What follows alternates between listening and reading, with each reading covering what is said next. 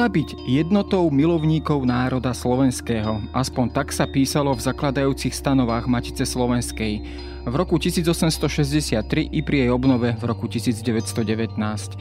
Na prvý pohľad je to jednoduché konštatovanie, avšak pri bližšom pohľade má táto charakteristika omnoho viac rovín. Milovníkom národa slovenského nemusí byť predsa automaticky len Slovák a už vôbec nie jednostranne politicky orientovaný Slovák. Avšak práve na toto, mohli by sme povedať, motto sa často zabúdalo. Poukazujú na to vlastne celé dejiny Matice slovenskej, ktorá bola považovaná za poprednú slovenskú kultúrnu a vzdelávaciu ustanovizeň, či už vo svojej prvej fáze, ale i v druhej obnovenej fáze. Do života matičiarov sa totiž premietali mnohé spory. Politické, konfesionálne a často i rídzo osobné. Milovníkmi národa slovenského boli aj mnohí českí učenci, profesori českých univerzít, ktorí po roku tisíc deväťsto osemnásť prichádzali na Slovensko pomáhať s osvetovou činnosťou a vstupovali rovnako i medzi členov Matice. Napokon však boli vyháňaní tými, ktorí chceli túto inštitúciu pretvoriť iba na výlučne slovenskú, čistokrvnú a ľudácku. A keď sa už zdalo, že je naozaj zle a Matica slovenská je skrz naskrz poplatná Tisovmu režimu, našli sa v jej radoch aj takí, ktorí sa odvážne zapojili do Slovenského národného povstania. Aká teda bola táto naša národná ustanovizeň, od ktorej založenia sme si nedávno pripomínali stošesťdesiat rokov. Počúvate Dejiny, pravidelný podcast denníka es em e. Moje meno je Jaro Valent, som šéfredaktor časopisu Historická revue a rozprávať sa budem s historikom Lukášom Krajčírom z Historického ústavu Slovenskej akadémie vied.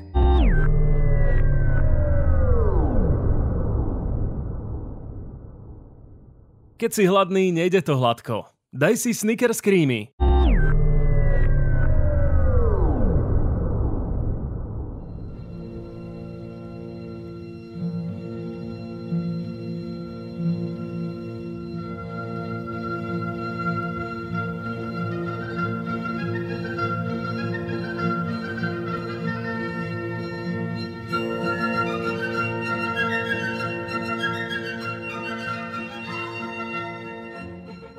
Na prvý pohľad sa zdá, a oprav ma, ak sa mýlim, že Matica slovenská bola v podstate ustanovizňou alebo inštitúciou a v podstate výsledkom snách, kedy sa vlastne podarilo po prvý raz spojiť e, vlastne dve také konfesionálne vetvy, tú evanjelickú a katolícku. A teda naozaj sa zdalo, že konečne došlo k tomu zjednoteniu, k tej jednote. Ono sa to samozrejme odvíja už od memoranda v roku tisíc osemsto šesťdesiatjeden. Toto úsilie a v podstate založenie Matice slovenskej je jedna z tých mála požiadaviek, ktorá bola vlastne naplnená. Bola to teda aspoň na prvý pohľad takáto jednota a takéto zjednotenie? Na prvý pohľad by sme mohli povedať, že áno, to zjednotenie, tomu zjednoteniu skutočne prišlo. Bolo to aj v stanovách, že teda je to jednota milovníkov národa slovenského. To znamená, že nepozeralo sa tam na to, či je niekto katolík, či je niekto evanjelik, grékokatolík a podobne.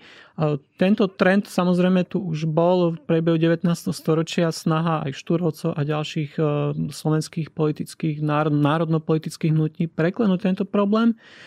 Tento problém akejsi rozdrobenosti alebo akéhosi, akési konfesionálnej náboženskej diferenciácie, ktorá v tých intenciách nacionalizmu devätnásteho storočia bola nežiadúca.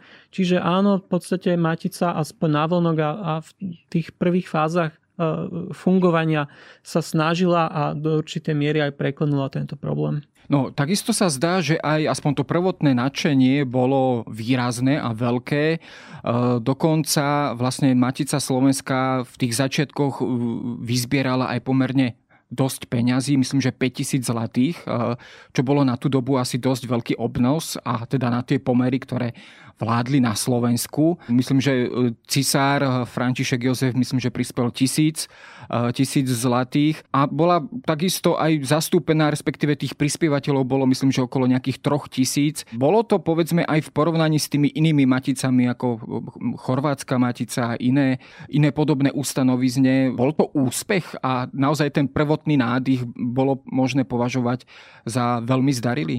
Úspech to určite bol.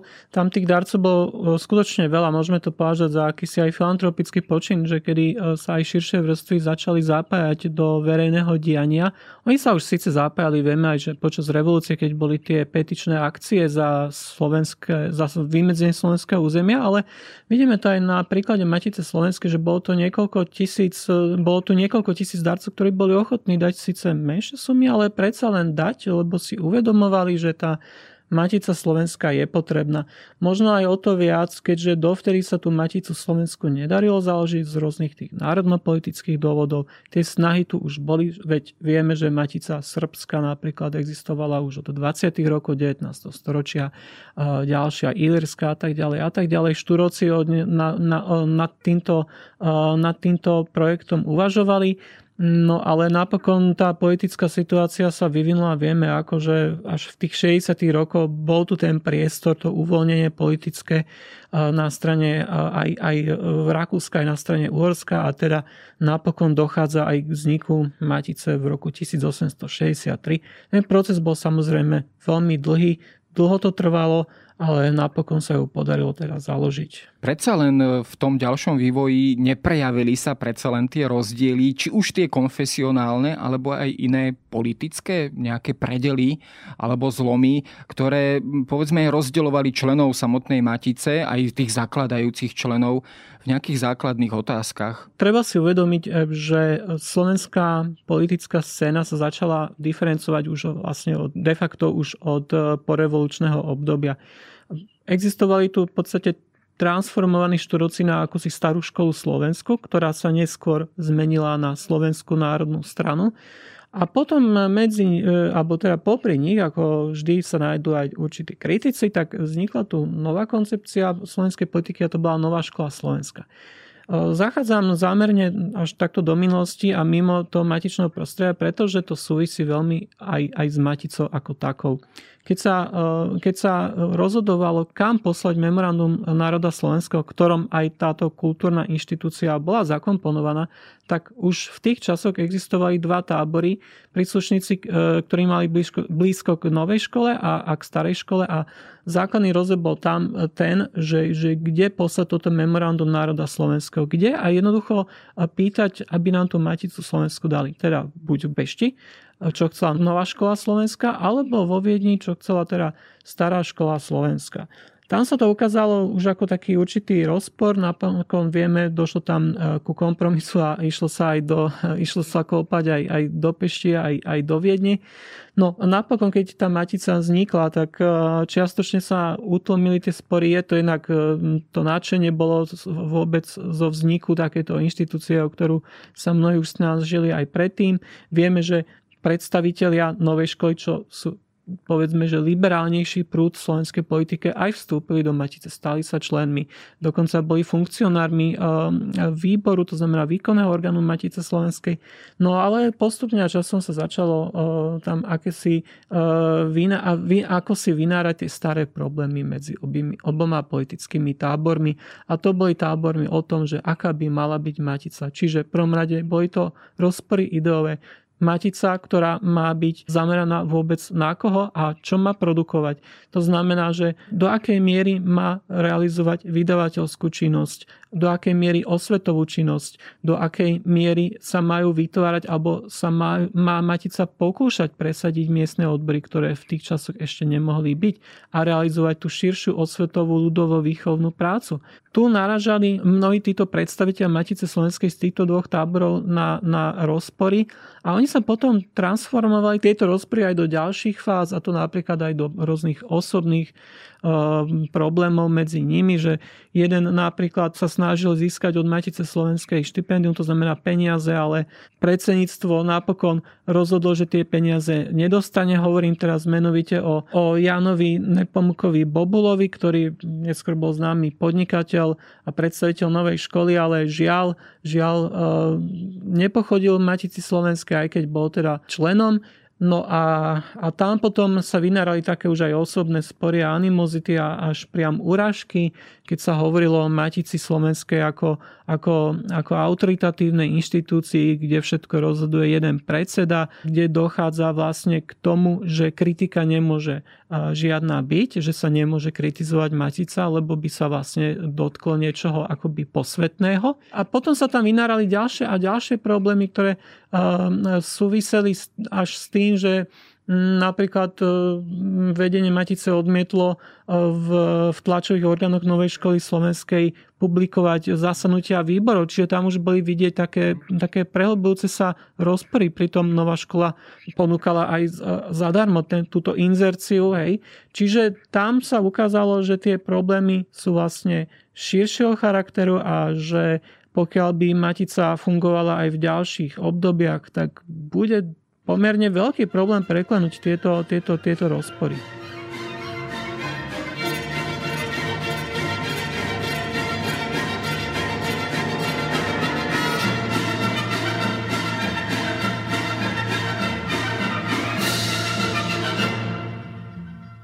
Keď ešte zostaneme pri tomto delení stará versus nová škola, častokrát sa ozývali také výčitky a zaznelo to aj v takom tlačovom orgáne Slovenské noviny, tlačovom orgáne alebo určite teda mediálnom výstupe tejto novej školy, kde sa vyčítalo a častokrát teda zaznievalo, že Matica slovenská robí politiku a nie kultúru a vzdelávaciu činnosť. Bola toto jedna z tých hlavných výčitiek, že povedzme do prostredníctvom starej školy sa v Matici uplatňovala predovšetkým politika povedzme Slovenskej národnej strany a tých elít, elít práve tohto, tohto hnutia? Tieto výčitky zo strany Novej školy slovenskej tu boli prítomné. Často sa poukazovalo na to, že sa teda dávajú štipendia len spriateľeným skupinám okolo pána predsedu Matice, pána podpredsedu Matice. Tu treba povedať, že podpredseda Matice bol zároveň predseda Slovenskej národnej strany. Čiže um, vedenie Matice sa vlastne same dostávalo na takú veľmi šikmú plochu, z ktorej bol veľmi, na ktorej bolo veľmi ťažké vybalancovať a, a chodiť po nej, pretože ak tu prichádzala tá kritika zo strany Novej školy slovenskej alebo uhorských vládnych orgánov, tak um, mali čo robiť, aby, aby vlastne vedeli vôbec vyargumentovať, že sú teda ako nezávislá uh, kultúrna inštitúcia a apolitická. No zároveň, ako spomínam, pod predsedom bol predseda, predseda Slovenskej národnej strany.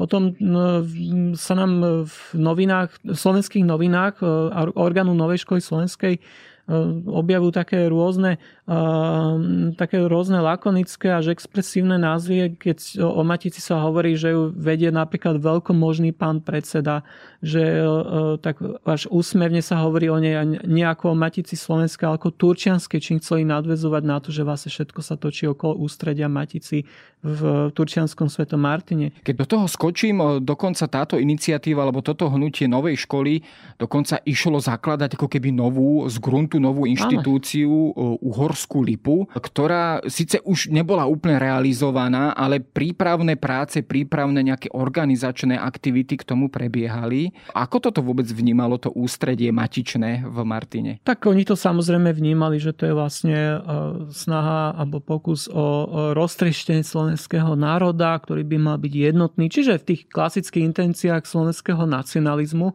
No ale tá Nová škola slovenská jednoducho týmto konceptom Uhorskej lípy ako akejsi paralelnej kultúrno-vzdelávacej inštitúcie voči Matici slovenskej vlastne sledoval len jediný cieľ a, a do určitej miery bol aj pomerne ten proces prirodzený, že sa tu jednoducho diferencovali nielen tie politické hnutia, ale vôbec aj kultúrne vedné, že jednoducho je prirodzené, že niekto má iný názor na kultúrnu a vedeckú činnosť a jednoducho keď má iný názor, tak hľadá aj iné cesty, buď presvedčí vedenie, alebo si založí, alebo sa založí vlastnú inštitúciu, alebo ide do inej inštitúcie. Čiže bolo okolo toho veľký humbug, veľký ohlas, že sa tu niečo vytvára nové, čo majú ako keby cieľenia systematicky už automaticky nastavené proti Matici. Ono to principiálne aj nemuselo byť.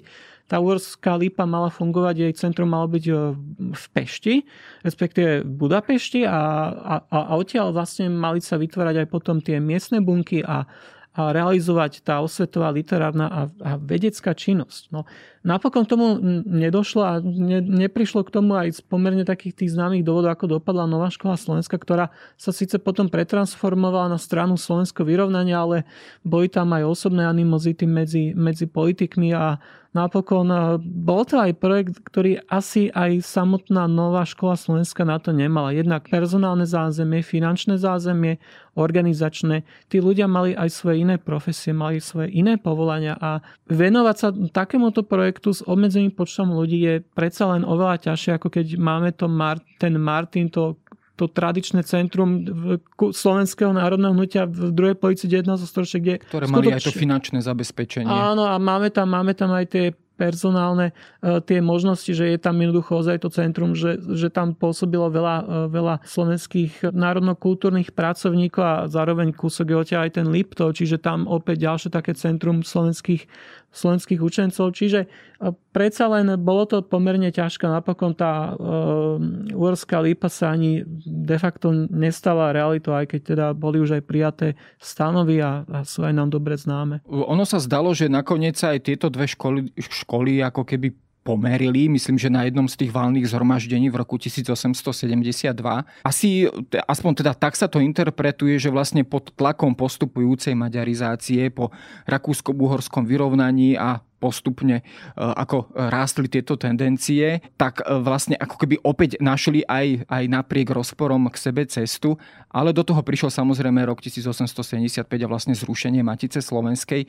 Vieme dnes možno rekonštruovať, ono sa teda uvádzajú rôzne dôvody, čo bol tým hlavným argumentom, možno aj pri pohľade do archívov, alebo sú to veci, ktoré možno ešte čakajú na nejaké precíznejšie spracovanie alebo odhalenie. Pri Matici skutočne prišlo na to, na to známe prísľub, že kde sa dva bijú, tak tretí zvíťazí, a keď sa tam bili dva slovenské tábory, tak nakoniec to ten uhorský, v podstate maďarský to vyhral, pretože maďarská vláda, respektíve ten proces vlastne obmedzovania a napokon zastavenia a zrušenia Matice slovenskej bol trošku zložitejší, bol dlhší. Tam, tam sa zapájali aj samosprávy do toho, ktoré, teda župy, ktoré argumentovali, že tá činnosť Matice slovenskej presahuje ten rámec, ktorý bol je zo zákona stanovený, teda na kultúrnu a vedeckú činnosť, že presahoval až do politickej roviny. No a napokon potom ministerstvo vnútra, ministerstvo vnútra napokon sa teda rozhodlo, že Maticu zruší, respektíve ju zatvorí, a sa tam argumentoval práve týmto, že je tam tá politická činnosť. Keď sa nad tým zamyslíme trochu viac, tak do určitej miery ten argument bol aj oprávnený v tom zmysle, že vo vedení Matice bolo skutočne veľa, veľa politikov aj Slovenskej národnej strany a bolo jednoducho veľmi ťažké vyargumentovať to, že tú politickú činnosť nerobia na tých zasadnutiach, keď konec koncov, ako som už spomínal, podpredseda bol Pauliny Tóth, ale mohli by sme tu menovať nespočetné množstvo ďalších funkcionárov Matice a, a členov a sympatizantov, ktorí teda mali blízko k es en es a jednoducho, aj keď napok- navonok neprezentovali alebo ne, nevyjadrovali akúsi politickú činnosť, tak v konečnom dôsledku uh, nedá, nedá, nedala sa vylúčiť ako taká.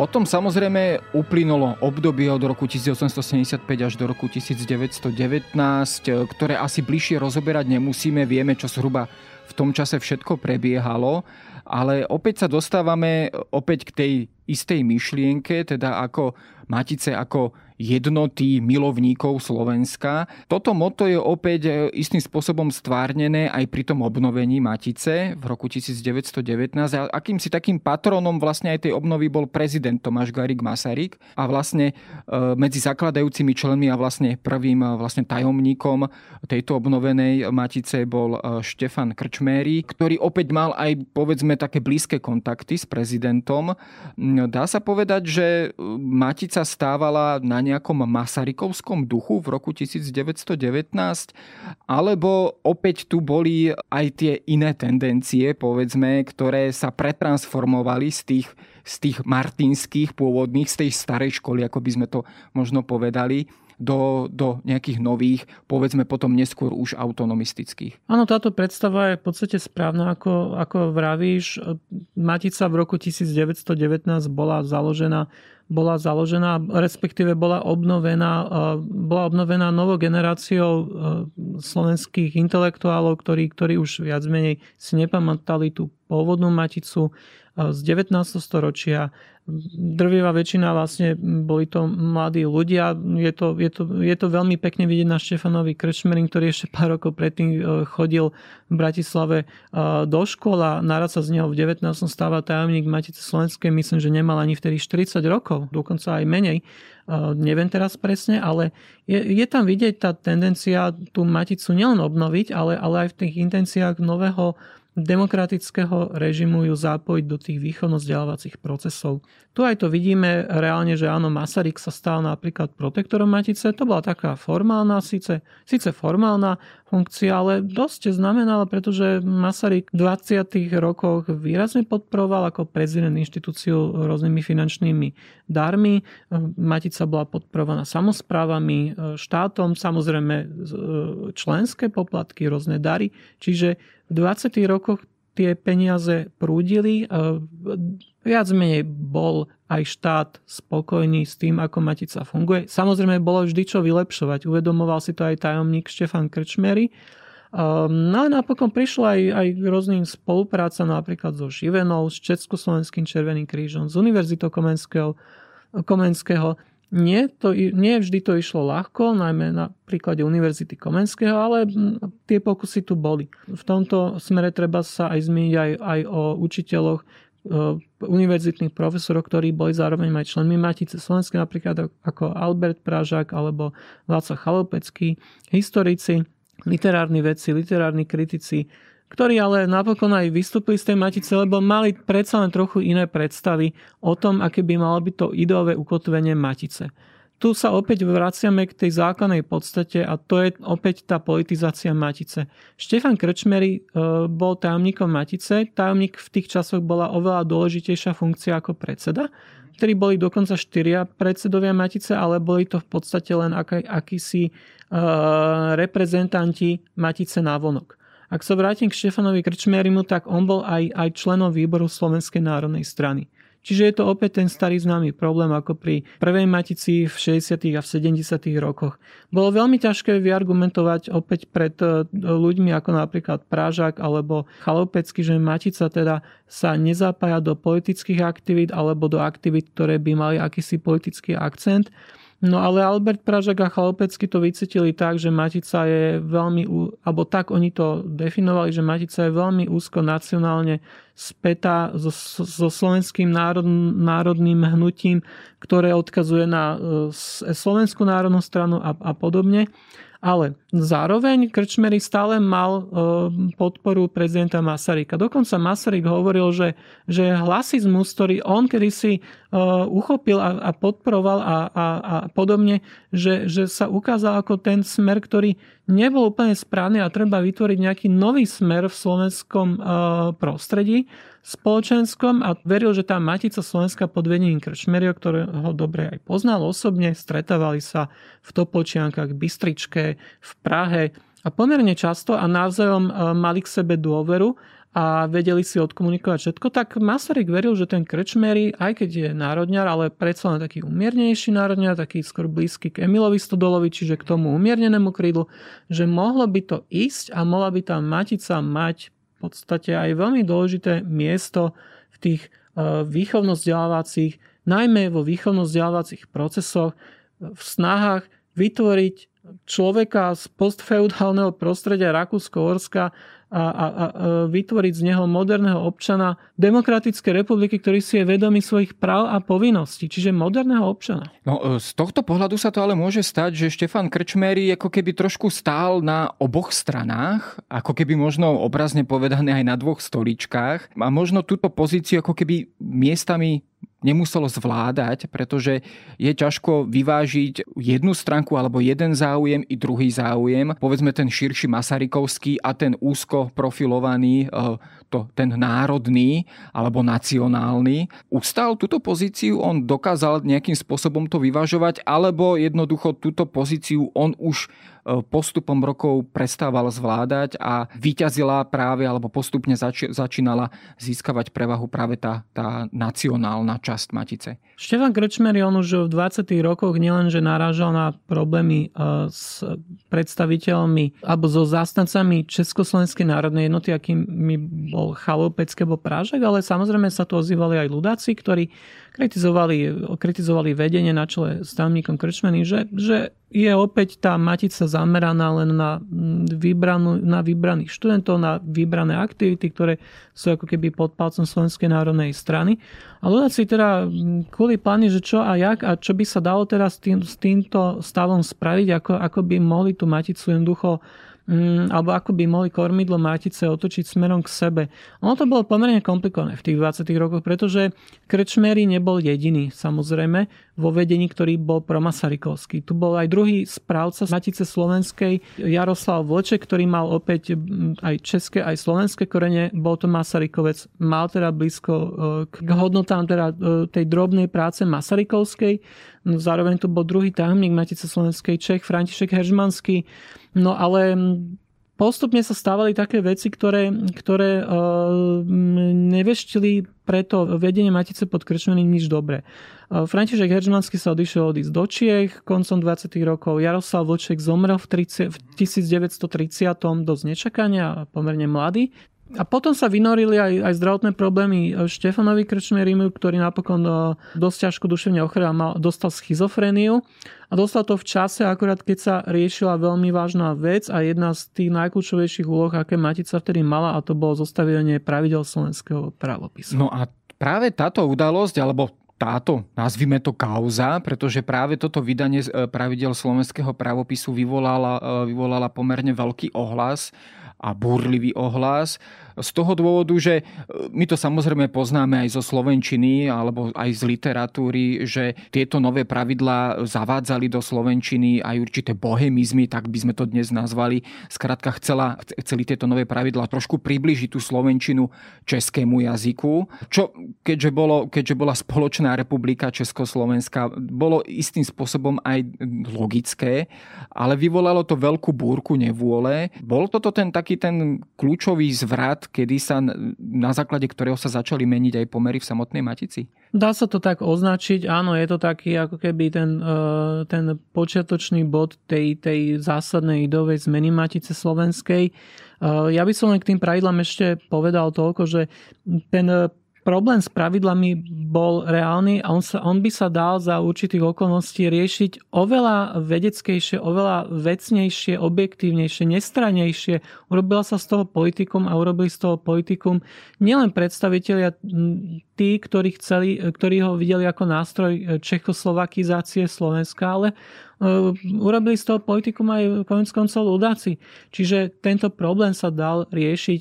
Tu určite maslo na hlave mali mnohí, aj, aj Štefan Krčméry, ktorý do určitej miery aj za to nemohol, lebo zjavne mu nastupovali duševné problémy a nestihal riešiť všetky problémy Matici, ktoré sa začali nabalovať. Dostala nespočetne veľa listov o tom, ako by sa mal riešiť tento problém s pravidlami, že sa ozývajú kritici, že nie sú dobre napísané. Čiže tie Tie pravidlá boli uh, skutočnou rozbuškou, ale uh, ak by to skutočne nebolo politikom, tento problém by sa dal zmeniť na, tento, tento problém by sa dal vyriešiť, ak by zasadli komisie, ktoré to mali spravovať uh, tieto pravidlá, ktoré ich mali spracovať, napríklad ako jazykovedný odbor Matice slovenskej. Mohlo sa, mohlo sa to tam oveľa uh, v takej pokojnejšej atmosfére vyriešiť, zmeniť, ak, ak bola prevaha matičiarov v názore, že treba tie bohemizmy dať preč. Mohlo sa to kľudne vyriešiť a nemusel byť z toho také veľké politikum, lenže ľudáci tým sledovali určité ciele. Sledovali to, ako sa dostať k peniazom, ktoré prúdili do Matice slovenskej, ako ovládnuť osvetové zbory, ako pred pretransformovať slovenskú spoločnosť nie na taký ten masarykovský demokratický koncept, ale ako, ale ako z tých bežných občanov na Slovensku vytvoriť skôr ako keby nacionalistov, ktorí budú aj zároveň voličmi Ihlinkovej Slovenskej ľudovej strany a zároveň aj, aj, aj Slovenskej národnej strany. No ono by sa možno tomu ponúkalo dnes také politologické označenie a vieme to možno tak nazvať, že z pohľadu ľudákov alebo teda ľudáckej strany bol to taký plánovaný pochod inštitúciami, že skrátka chceli preniknúť do tých inštitúcií a zvnútra ich postupne ovládnuť tak, aby im slúžili? Áno, určite. Ako táto snaha tu bola. Ako to, to by sme si mali povedať na rovinu, že Matica slovenská nebola jediná. Bolo tu aj viacero iných inštitúcií, kde sa snažili takto preniknúť. Tá Matica predsa len bola vnímaná ako taká tá zastrešujúca reprezentatívna organizácia, ale zároveň sa nevedomovali, že tie peniaze, ktoré do tej matici prúdia, že oni potom môžu aj prestať prúdiť, pretože dosť často dostávali tie, matica dostávala peniaze, ako už som aj hovoril, od prezidenta a od samospráv, ktoré vieme, aké boli. Boli to orgány, ktoré sledovali tú politiku československých vlád a, a, a nie, nie ľudáckeho hnutia. Čiže ono sa to aj napokon ukázalo, že keď v tom tridsiatom druhom a potom povestnom valnom zhromaždení z maja tridsiateho druhého, kedy sa tam vymenila časť, vymenila sa tam časť členov výboru, čo bol taký bežný proces, ako, ktorý, ktorý cirkuloval raz za určité obdobie, tak ukázalo sa, že skutočne tie peniaze prestali prúdiť, alebo, alebo ak prúdili, tak menej. To je samozrejme asi s tým odôvodnením, že táto inštitúcia prestávala plniť ako keby svoje pôvodné posolstvo.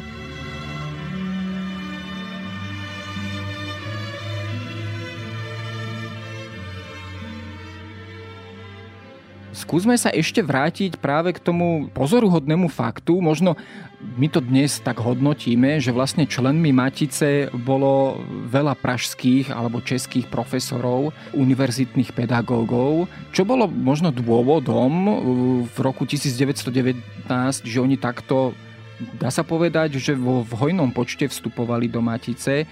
Medzi nimi bol napríklad členom výboru Matice slovenskej aj minister školstva a národnej osvety Gustav Habrman, čo teda už niečo naznačuje, že vlastne do tejto iniciatívy sa samotný minister zapája.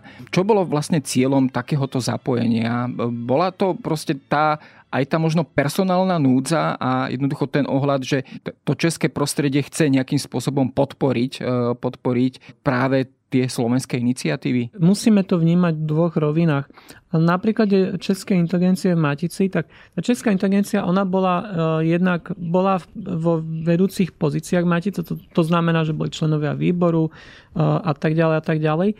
Oni boli zároveň, ako si aj spomenul, niektorí napríklad eh, dôležití funkcionári eh, v národnom zhromaždení, teda na, eh, v, v politickom priestore.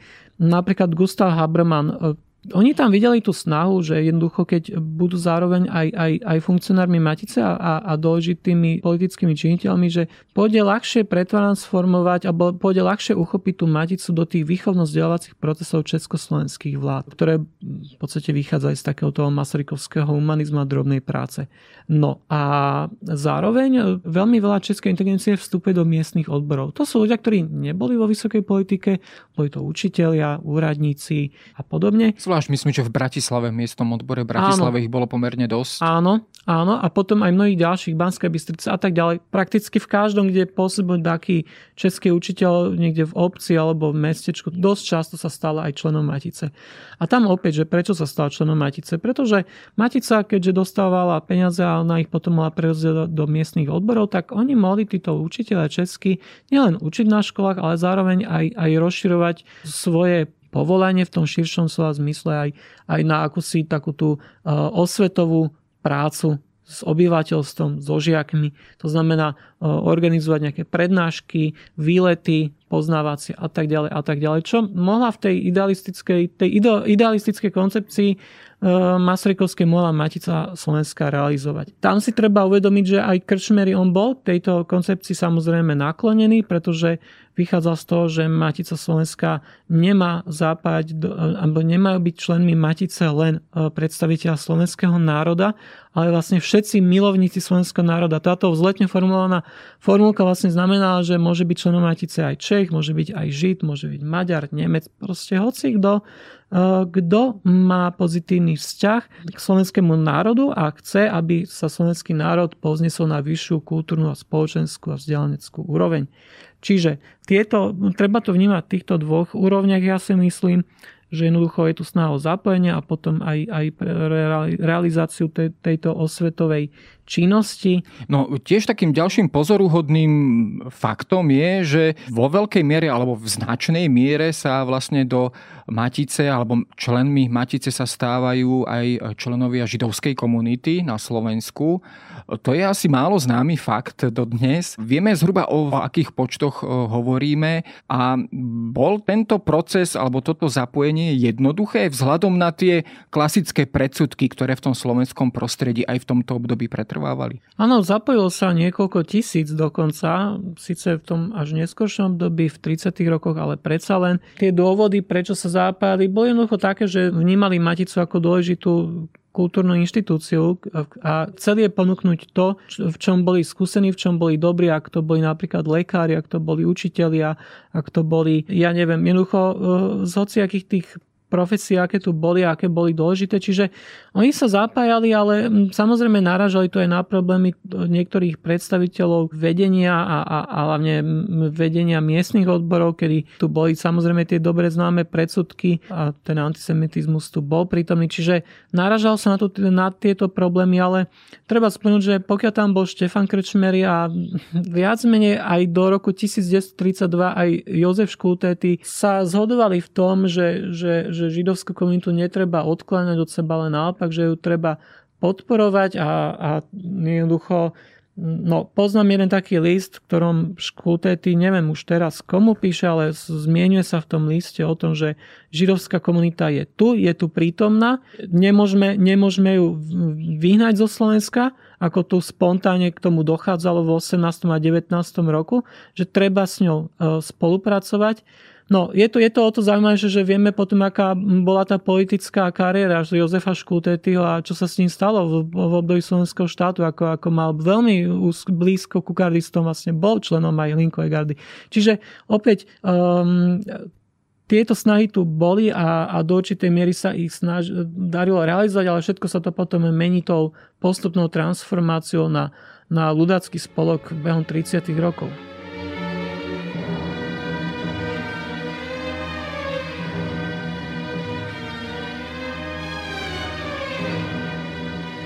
No a potom prichádza samozrejme rok devätnásť tridsaťosem, ktorý teda nie je kľúčový a fatálny pre samotnú Československú republiku, ale v istom zmysle aj pre Maticu, pretože okamžite vlastne po Mnichovskej dohode sa začínajú dosť zásadne, aj keď samozrejme ten nábeh tam už asi bol, ale dosť zásadne sa začínajú meniť pomery v samotnej Matici. Dochádza vlastne k tomu, čo sme vlastne pred chvíľočkou pomenovali, mali sme tu tú pomerne značnú českú členskú základňu, aj židovskú členskú základňu a naopak vlastne dochádza postup, postupnému vyháňaniu alebo škrtaniu členov alebo tejto, týchto, tejto časti členskej základni.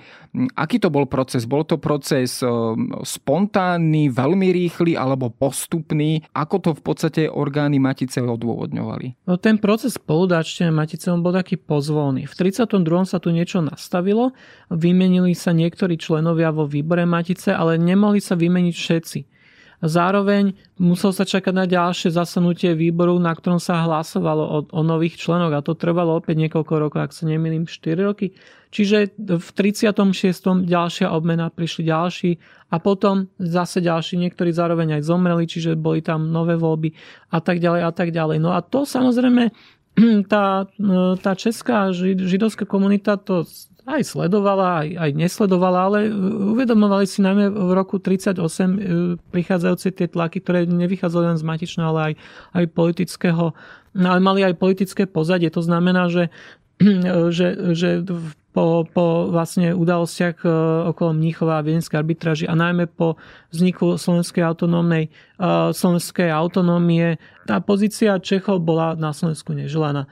Vieme, že ľudáci, ktorí vlastne de facto ovládli slovenskú krajinu, ovládli už aj predtým slovenskú maticu, a keď teda Česi neboli akceptovateľní na Slovensku a museli odísť, pokiaľ nemali tu rodiny, tam boli nejaké výnimky, tak jednoducho de facto prestali aj jestvovať matici. Potom sa objavujú také listy, ktorých vlastne samotní matičari nevedeli, že, že či ešte vôbec tento dotyčný matičiar, napríklad z Banskej Bystrice, síce Čech, či sa tam nachádza, lebo nemali tú evidenciu v ústredí, že či teda mal rodinu, bol nejak spojený so, so Slovákmi v rodine a tak, že či, či sa tu vôbec nachádza. Čiže s Čechmi to v úvodzovkách to vysporiadanie sa bolo pomerne rýchle.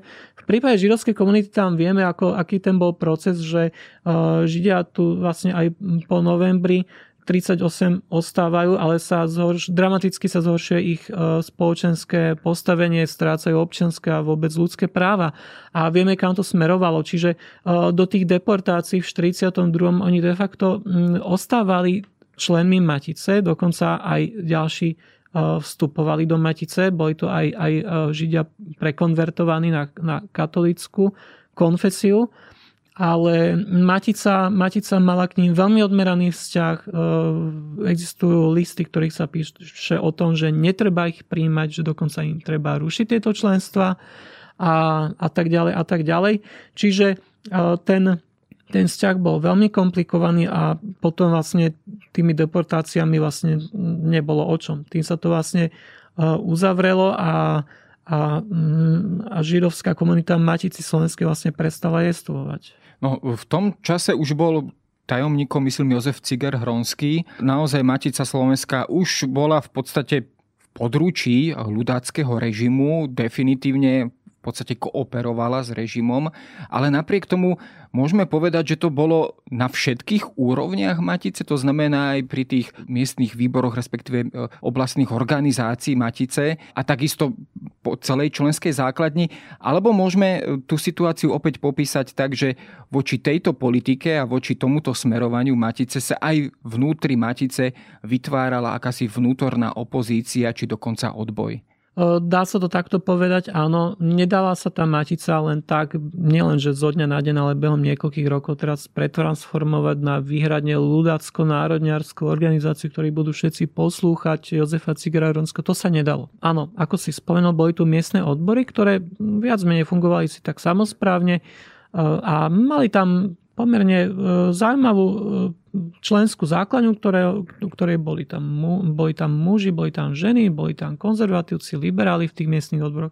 Čo je pomerne taká široká paleta rôznych intelektuálov, aj bežných ľudí, aj robotníkov, rolníkov, čiže kade kto. A samozrejme Matica slovenská nemala šancu mať dôslednú predstavu o tom, že aké sú názory, aké sú postoje týchto, týchto radových matičiarov.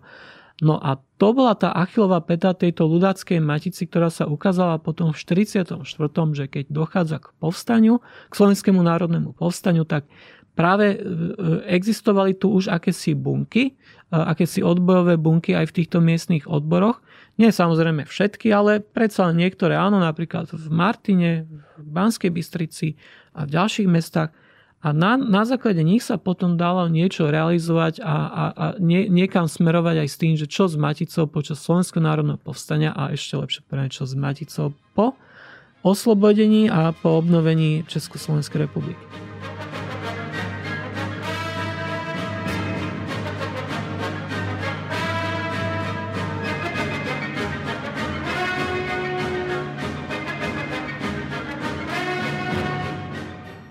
No, vznikajú potom už o, vlastne v tom postaleckom období vzniká tzv. Zbor o, osvie, osvietených dôstojníkov osvetových. alebo osvetových dôstojníkov, mm. ktorí vlastne pochádzajú vlastne, alebo boli to vlastne pôvodne členovia Matice. Môžeme to tak charakterizovať, že z, od, z osvetových pracovníkov Matice sa stávajú osvetoví dôstojníci áno, a priamo áno. Zapo- áno. zapojení do odboja, respektíve áno. do povstania. Čiže vieme to možno aj tak charakterizovať, že tak ako sa pripravovalo samotné povstanie, keď už spomenieme napríklad Karvaša, ale aj ďalších, ktorí, ktorí sa pripravovali na toto povstanie, tak podobné procesy prebiehali aj v samotnej Matici, že prebiehala tu dlhodobá príprava na akýsi prechod časti člen, členov Matice práve na tú povstaleckú stranu alebo pripravované povstanie. Ukázalo sa, že tu takéto bunky boli, ako som spomenul, v tých miestnych odboroch. Ján Štefánik, dôležitá postava matičného hnutia, bol to, bol to vlastne zamestnanec, respektíve referent členského ústredia, ktorý mal na starosti sledovať prácu a aktivity týchto miestnych orgánov Matice slovenskej. Ján Štefánik bol demokrat, mal za manželku Češku. Bol to človek, ktorý si uvedomoval, čo znamená meno Masaryk pre Slovensko a uvedomoval si, že ten režim slovenského štátu je zlý a treba s ním skoncovať. Samozrejme, nevytruboval to do sveta, robil tú tichú prácu v tých miestnych odboroch a pripravoval tie, ktoré boli ochotné a ktorý, voči ktorým mal dôveru a poznal tam ľudí, lebo zároveň to bola aj dosť nebezpečná práca, keby sa to niekde prevalilo ďalej k Hronskému a podobne. Čiže áno, to je jedna taká línia odboja alebo prípravy protifašistického odboja v Matici. Druhá línia to bola napríklad okolo, um, okolo Alexandra Hirnera, to bol To bol vedecký pracovník, sociológ, ktorý, ktorý e, najmä tieto vedecké odbory v Matici slovenskej e, e, v nich pôsobil a poznal tam ľudí, ktorí aké mali názory. Tam samozrejme boli rôzneho razenia, ktorí boli ľudáci, ktorí dokonca národní socialisti, ale boli tam zároveň aj ľudiašie, ktorí mali pomerne, pomerne príčetné názory a uvedomovali si, že ten režim je, je zločinný. E, bol, pôsobil tam ešte stále Samuel Štefan Osusky, e, významný, významný predstaviteľ evanjelického hnutia v medzivojnovom období aj v neskoršom období. Potom bibliotekár napríklad a, a, Augustín Baník, ale môžeme tu spomenúť aj Jána Martáka napríklad. Ján Marták to bola snáď aj najväčšia Achillová päta tej ľudáckej Matici, pretože Ján Marták bol, sa stal tajomníkom Matice slovenskej už za Slovák štátu. Zároveň správca bol Jozef Ciger Hronský, ale Hronský nevedel o tom, že ten Marták síce bol aj členom aj, aj Slovensk- Hlinkovej slovenskej ľudovej strany, ale zároveň to bol človek, ktorý mal nejaké to svedomie a ono sa to ukázalo potom v tom období vypuknutia Slovenského národného povstania, kedy aj na naliehanie Hirnera sa napokon zapája Marták, ako si spomenul, do, do tých osvetových, dôstojníckych osvetových aktivít. To znamená, že vznikla počas es en pé akási taká paralelná vojenská organizácia, nejaká vojenská matica, ktorá vlastne robila to, čo mala robiť v čase mieru, tak robila to medzi vojakmi, že jednoducho ich vzdelávala, informovala, rozširovala noviny,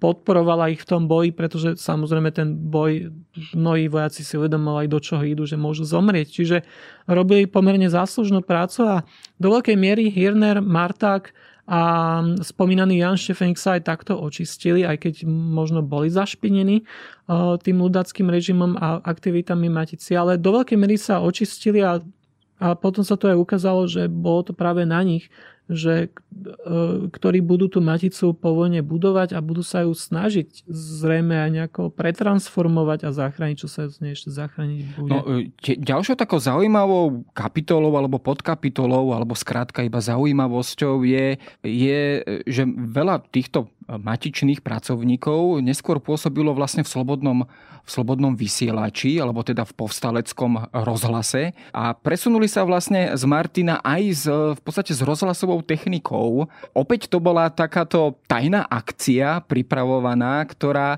ktorá v podstate nebola len toho personálneho charakteru, ale už aj povedzme toho materiálneho, zabezpečovacieho charakteru, že jednoducho už sa predpokladalo, že, že teda v Banskej Bystrici vypukne povstanie, alebo teda bude centrom povstania a pripravovali sa aj po tejto stránke. Áno, tam treba spomenúť Ivana Ďuričku, Eduarda Bulu, napríklad to boli rozhlasoví pracovníci, ktorí potom e, zároveň matičiari, členovia miestneho odboru v Martine, Matice slovenské, ktorí zároveň boli potom aj v Banskej Bystrici a aj, aj predtým aj Martine a sa zapojili do Slovenského národného povstania a Snažili sa teda prezentovať to nezávislé médium, ktoré treba počúvať a nepočúvať ten bratislavský host, ktorý tušil tie hlúposti, konšpirácia a všetko o tom možno ako víťazná nemecká armáda a tak ďalej. Čiže oni áno, oni boli tí, ktorí sa zapáli, ale potom je to aj kopec ďalších, napríklad treba spomenúť Antona Prídavka, ktorý sa z Prešova potom presunul do prostredia Banskej Bystrice a zapájal sa do týchto aktivít. Čiže je, je, to, je to v tomto smere zaujímavé. Možno ešte taká perlička k tomu odboju matičnému. Miestny odbor v Turčianskom Svätom Martine je zaujímavý v tom, že tiež mal tam funkcionára a radových členov, ktorí išli do, do Slovenského národného povstania. No zároveň boli aj členmi okresného revolučného výboru v Turčianskom Svätom Martine, ktorý rozhodol, že treba, že treba zatnúť správcu Jozefa Cigera Hronského, správcu celej Matice. Čiže dodneska je to ešte pomerne také neprebádané, že, že ktorí z nich tam zdvihli tú paprču a rozhodli sa, že svojho vedúceho vlastne um, chcú zatnúť a sú za to. Čiže tam je to vidieť, že niekedy to bolo aj pomerne odvážne rozhodnutia. Ten Ciger Hronský napokon bol síce len chvíľu, ale ukázalo to aj možno tú odvahu týchto radových matičiarov, že, že keď dojde k takému rozhodujúcemu stretu, treba sa postaviť na tú správnu stranu, pretože predsa len to svedomie u mnohých sa ukázalo, že je tam, u druhých sa ukázalo, že nie je tam, ako napríklad v prípade Hronského. Aký bol osud týchto matičiarov počas povstania, matičiarov povstalcov počas povstania a po ňom, po jeho potlačení? No, tých protifašistických matičiarov mohli byť aj tisícky, ak to berieme ako radoví členovia Matice po miestnych odboroch. Samozrejme je to aj dôležité si uvedomiť, kto z nich bol ako taký vedomý a len formálny člen Matice. Veľmi výstižne to povedal Alexander Hirner, ktorý bol súčasťou tých ústupových procesov arm, povstaleckej armády z Martina do Bystrice a kričal, že, že treba zachrániť ten Martin, veď aj vy ste tu matičari, tu je tá naša Matica, nepustíme ju tým fašistom a tak ďalej. Čiže on tam poukázal na to, že zjavne sa stretal s mnohými, ktorí si uvedomovali, že sú aj členmi Matice a že niečo tá Matica v ich životoch niečo znamenala. No o, tie presné počty dneska nie sú známe, kto všetko v tej Matici a zároveň aj, aj, aj v povstaní bol, ale vidíme to najmä z tých radových funkcionárov, že bolo ich tu nespočetne veľa. Áno, ako si spomenul, to zasadnutie Vánoc zhromaždenia v štyridsiatom piatom Tam, tam sa hovorilo o niekoľkých menách, ale aj, aj, aj Láco Novomestský a ďalší to potom spomínali, že ich bude oveľa viac. No a napokon na nich sa to aj budovalo. Niektorí žiaľ zomreli. Tam treba spomenúť, že boli to aj zároveň veľmi veľkí alebo veľmi aktívni matičeri ako Jozef Bučko, evangelický farár v Martine, zavraždený. Ján Bakoš, tiež evangelický farár v Banskej Bystrici, zavraždený. Zároveň člen výboru, miestneho odboru. Čiže už len to, že bol funkcionár, znamenalo, že vníma tú Maticu oveľa dôležitejšie ako radový člen. Mnohí ďalší, ako sme aj spomínali tých rozhlasových pracovníkov, Ivan Ďurička, Eduard Bula, skončili v koncentračných táboroch zjavne. Niektorí boli teda aj deportovaní. Niektorí, niektorí prežili, mali veľké šťastie, ako som spomínal, Ján Štefánik, Marták, Hirner. Viacerí z nich napísali splnky, kde opisujú, ako sa museli schovávať v horách, v chlade, neskôr v snehu, v treskúcej zime. Ako, ako im mnohí ľudia pomohli, aby vôbec prežili. No a ešte o to ťažšie potom bolo ako pretransformovať tú myšlienku Matice, ktorá bola skompromitovaná najmä aktivitami Hronského a ďalších ľudáckemu režimu poplatných funkcionárov. Čiže on sa to potom ukázalo, že to bremeno, ktoré mali tá, táto, táto, táto, tak to nazveme, že Svätá Trojica funkcionárov matičných, mali, mali veľké bremeno a to bremeno bolo veľmi ťažké uniesť a nie len preto, že čo tu bolo pospájane s Maticou z minulosti, ale potom aj čo sa stalo po februári štyridsaťosem a ako komunisti vnímali Maticu a aké by mala mať miesto. Samozrejme ten ďalší vývoj, či už počas éry komunizmu, ale aj po roku osemdesiatdeväť by bolo na samostatné dlhé rozprávanie. Skúsme sa len tak naozaj v krátkosti možno zhodnotiť, premieta sa aj do života Matice a dejín Matice taký ten klasický slovenský problém, že jednoducho každá takáto slovenská inštitúcia má obrovské vnútorné rozpory a nezhody a ťažko sa vlastne aj kvôli týmto rozporom hýbe vpred. Bol to aj osud Matice? Problém Matice už v devätnástom storočí bol, že vlastne ako nastaviť tú koncepciu tej práce. Akejkoľvek osvetovej, vydavateľskej, literárnej. V devätnástom storočí sa to do určitej miery dalo, pretože to bolo obdobie nacionalizmu, kedy uhorské orgány z tých národnopolitických dôvodov nám nechceli, nechceli nám dovoliť vytvoriť sa autonómne Slovensk- slovenské ministerstvo kultúry a, a vedy a podobne. Nemohla existovať Slovenská akadémia vied. Čiže v tom devätnástom storočí tá koncepcia Matice bola do určitej miery akceptovateľná a vedeli sa tam nejako zhodnúť a fungovať. Ale potom od toho dvadsiateho storočia, teda od roku devätnásť devätnásť, um, tie stanovy sa nejako zásadne nezmenili. Uh, tá matica fungovala de facto v tých starých pôvodných nejakých predstavách, ale zároveň tu máme štát, ktorom už Slováci neboli ten národ ako ubíjany, ktorý by nemohol si založiť akadémiu, nemohol si založiť školy, čo dochádzalo tu k akejsi duplicite. Táto vec sa potom ťahala ako keby dejinami Matice v priebehu celého dvadsiateho storočia s tým, že mnohí náražali na také problémy, ako že, že jednoducho tá Matica si nevedela nájsť to nejaké špecifické miesto, nevedela si nevedela ísť s dobou, pretože stále vychádzala z akých tých, z akýchsi tých princípov devätnásteho storočia. To je dodnes vyčítajú aj mnohí dnes a je to samozrejme priestor na ďalšiu debatu, už možno nie pre historikov, ale pre politikov a my im samozrejme túto debatu radi necháme. A, ale za tú dnešnú debatu a, o dejinách Matici slovenskej a ďakujem Lukášovi Krajčírovi. Ja ďakujem pekne za pozvanie.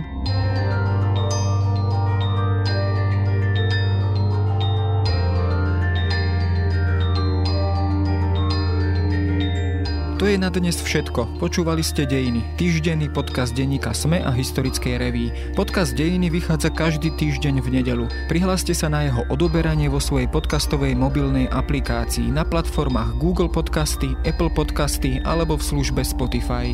Všetky diely nájdete aj na adrese sme.sk lomka dejiny alebo historická revue bodka com. Ak sa vám podcast páči, môžete ho ohodnotiť. Ak mi chcete poslať pripomienku, môžete sa pridať do podcastového klubu denníka es em e na Facebooku alebo mi poslať mail na adresu jaroslav bodka valent zavináč petitpress bodka es ká. Ja som Jaro Valent a na tvorbe tohto podcastu sa podielal aj Viktor Hlavatovič.